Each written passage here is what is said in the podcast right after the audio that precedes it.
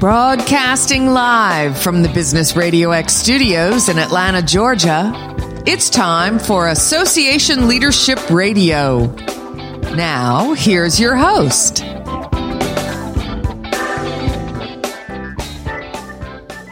Lee Kantor here, another episode of Association Leadership Radio, and this is going to be a good one.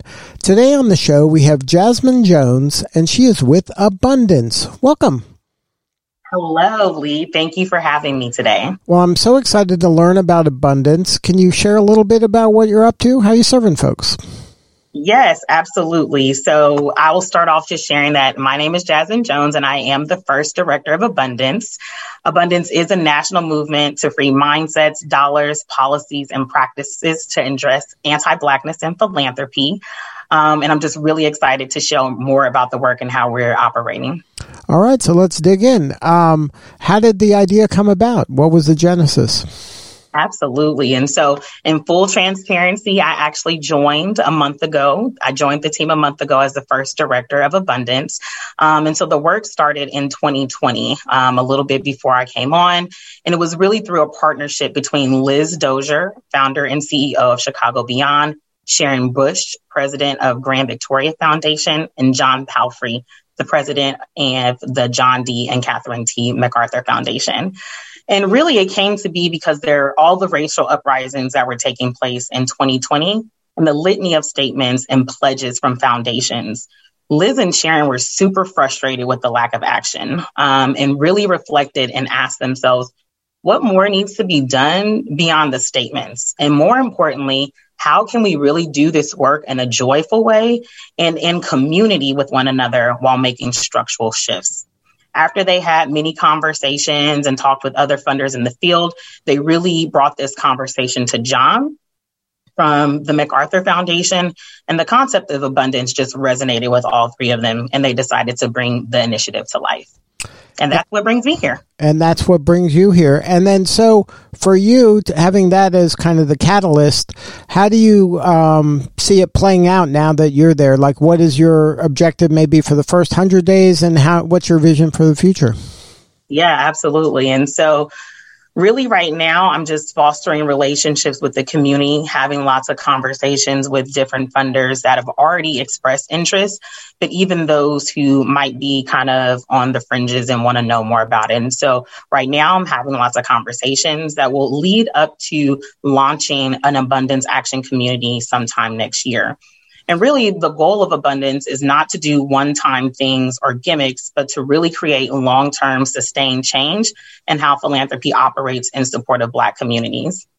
And so we want to really move more dollars to Black led organizations and ensure accountability leads to enduring action, not just pledging. And so we want to make sure that by 2025, we actually see an increase from the folks that are coming together to say they want to have an abundance framework, to say they want to operate more abundantly. And so bringing this core group together to have a community, to build with each other, um, to learn from each other about how they're shifting their practices in their own institutions to be more pro Black um, is the ultimate goal. And so by 2025, we should see a, a, a significant, not just a little bit, not a here and there, but a significant increase to Black led organizations across the country. So you're saying that some of this has to do with actual scorekeeping and um, writing numbers down, right? So, so in order to be held accountable, uh, for the progress. When you say significant, like how are you defining significant? Um, significant is something that we're defining collectively. And so we recognize that foundations are coming in at different, various places in their institutions. Some foundations are super far along and have been doing, you know, uh, racial justice grant making for a very long time um, and might be wanting to just learn better uh, or understand how they can shift their practices internally to live it more internally. They might be doing all the work externally, but might need some more support to shift the practices internally. And others may not have even touched the surface, right? Like may not have even try to explore the data around um, how they're giving and who they're giving to. And so, since folks are coming from different places, we really want to allow um, each individual foundation to define what does that significant reach look like for them, but we do want them to stretch. So it, it has to be a stretch goal. We've we've played around with the idea of 25% um, um, increase to Black led organizations, and some foundations have you know that that has settled with them, and others are like, I don't know if that can be. And so we recognize everyone is coming from different places, and we will collectively define what that means for each individual. So you're going to create kind of a specific goal for each, and then you're going to hold them accountable. Exactly. Well, and not just me. So let me like it. It will be a community, and so it'll be a shared space um, of accountability um, in a, a, safe space. Because I think the other piece is oftentimes um, folks don't want to share publicly what they're doing because they feel like they're going to be shamed. And so this isn't an opportunity to shame people. We don't want to shame anybody about how much you give in or why you're not giving or, you know, you're late to the game. Really, it's an opportunity and a call uh, uh, and an invite to say, what can we do now? What, what is our baseline and how do we grow from there? And so yes, we will collectively be holding accountability um, in a safe space, a shared space. Um, yeah. So that's kind of tricky, right? Because, you know, on one hand, you want to, uh, results are important and keeping scores important, but then you want to balance that with kind of meeting people where they are. Uh, so do you have any strategies on how to do that? Is this just based on, you know, kind of good communication and everybody collaborating and being on the same page? Or are there kind of tactics you've done in the past that can help you achieve this? Yeah, absolutely. So, what we initially plan to do is bring some of the co- core folks together who are already doing the work.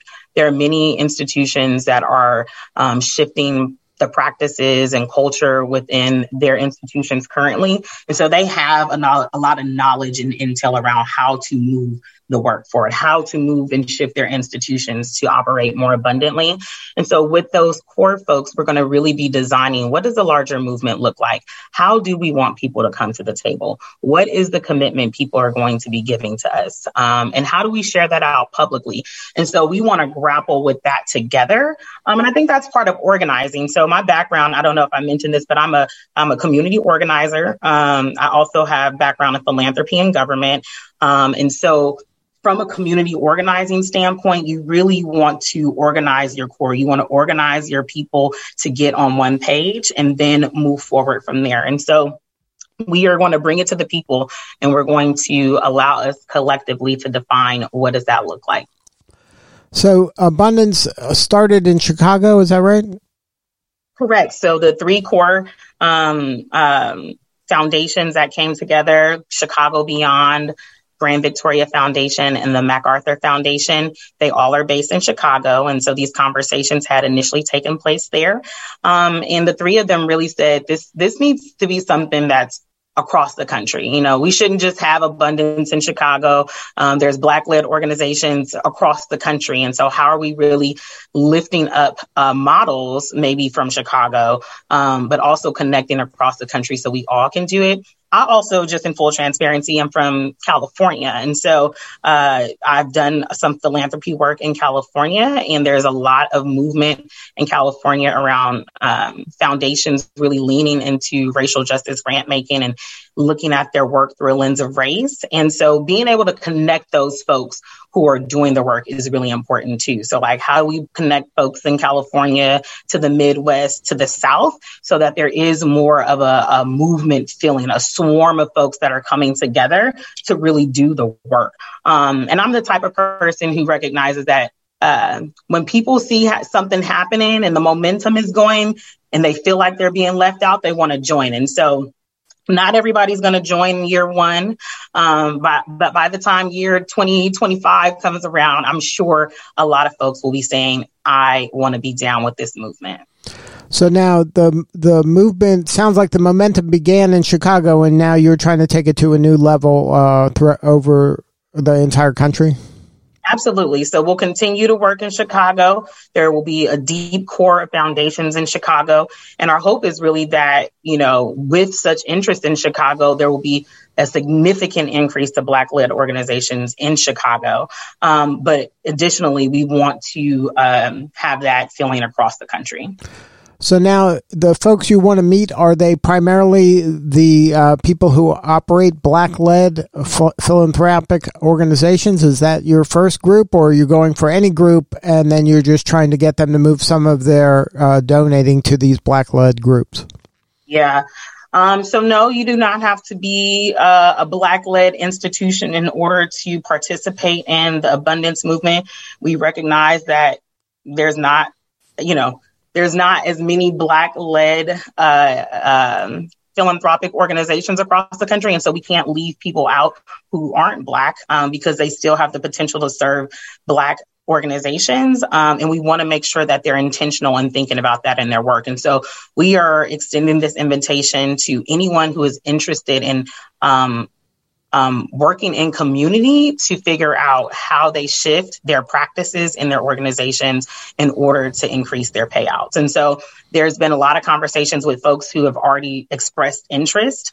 Um, Liz, Sharon, and John had spoken with many, many foundations before I came on. And so I'm currently continuing to cultivate those relationships and also reaching my networks of folks that I know to share abundance and see how it resonates and whether or not they will be able to join this movement with us.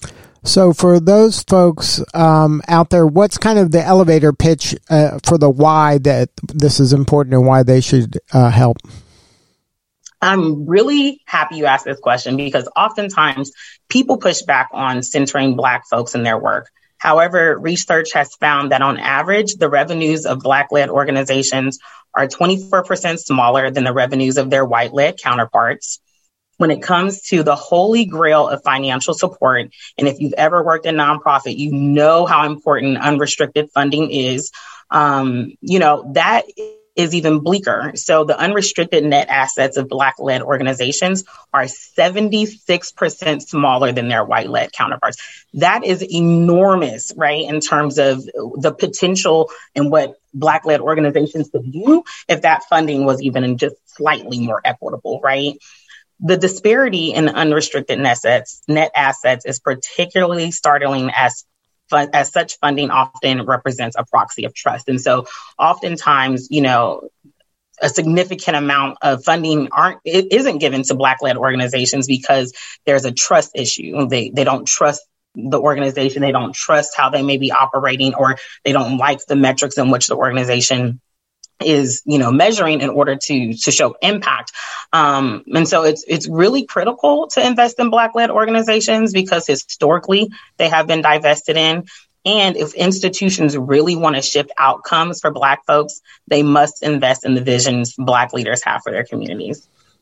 And I just want to note that I was a leader of a nonprofit and I sit on nonprofit boards and I have witnessed firsthand the disparities in funding to Black led organizations and the impact it has on our ability to really carry out meaningful work. And so the abundance movement is the potential to change the narrative and allow Black led organizations to feel more whole and operate with less stress. And so that may not have been an elevator pitch, but I definitely wanted to make sure you got the core of why it's so important to do this work. So now, um, as we're entering the back half of this year, what is going to be some um, kind of achievements that you and your team could have by the end of the year that you would be high fiving and celebrating? Absolutely.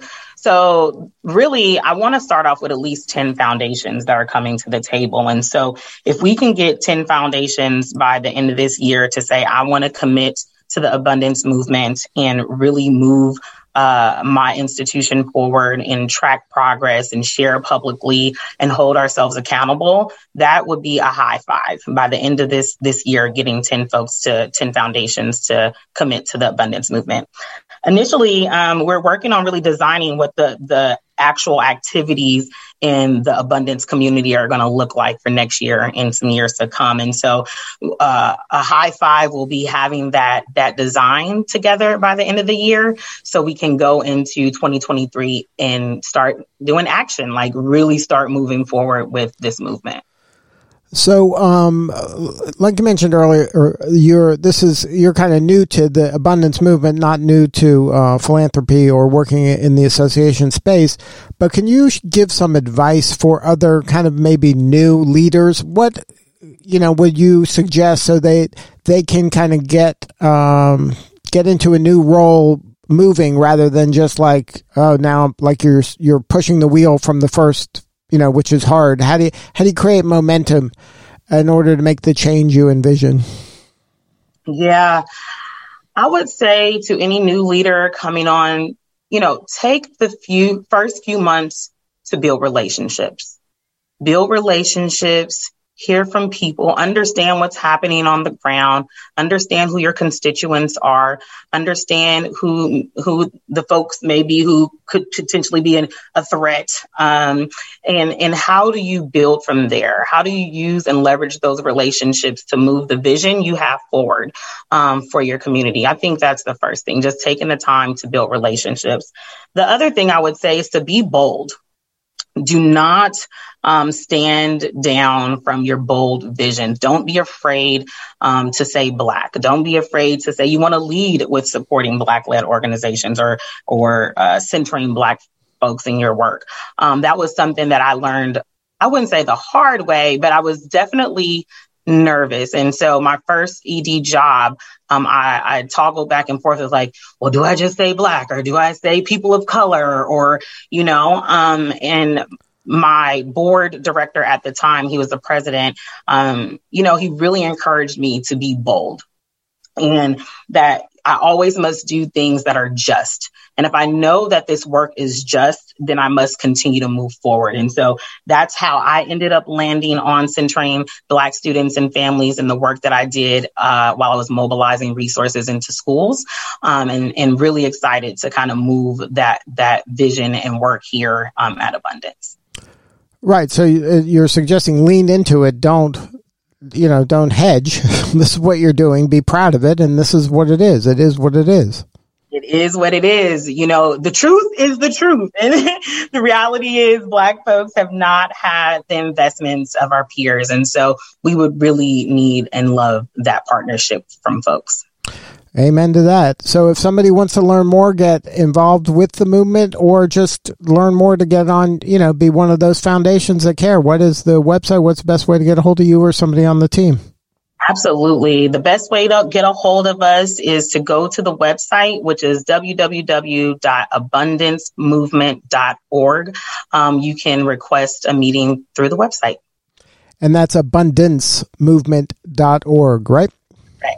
www.abundancemovement.org. Well, Jasmine, thank you so much for sharing your story. You're doing important work and we appreciate you.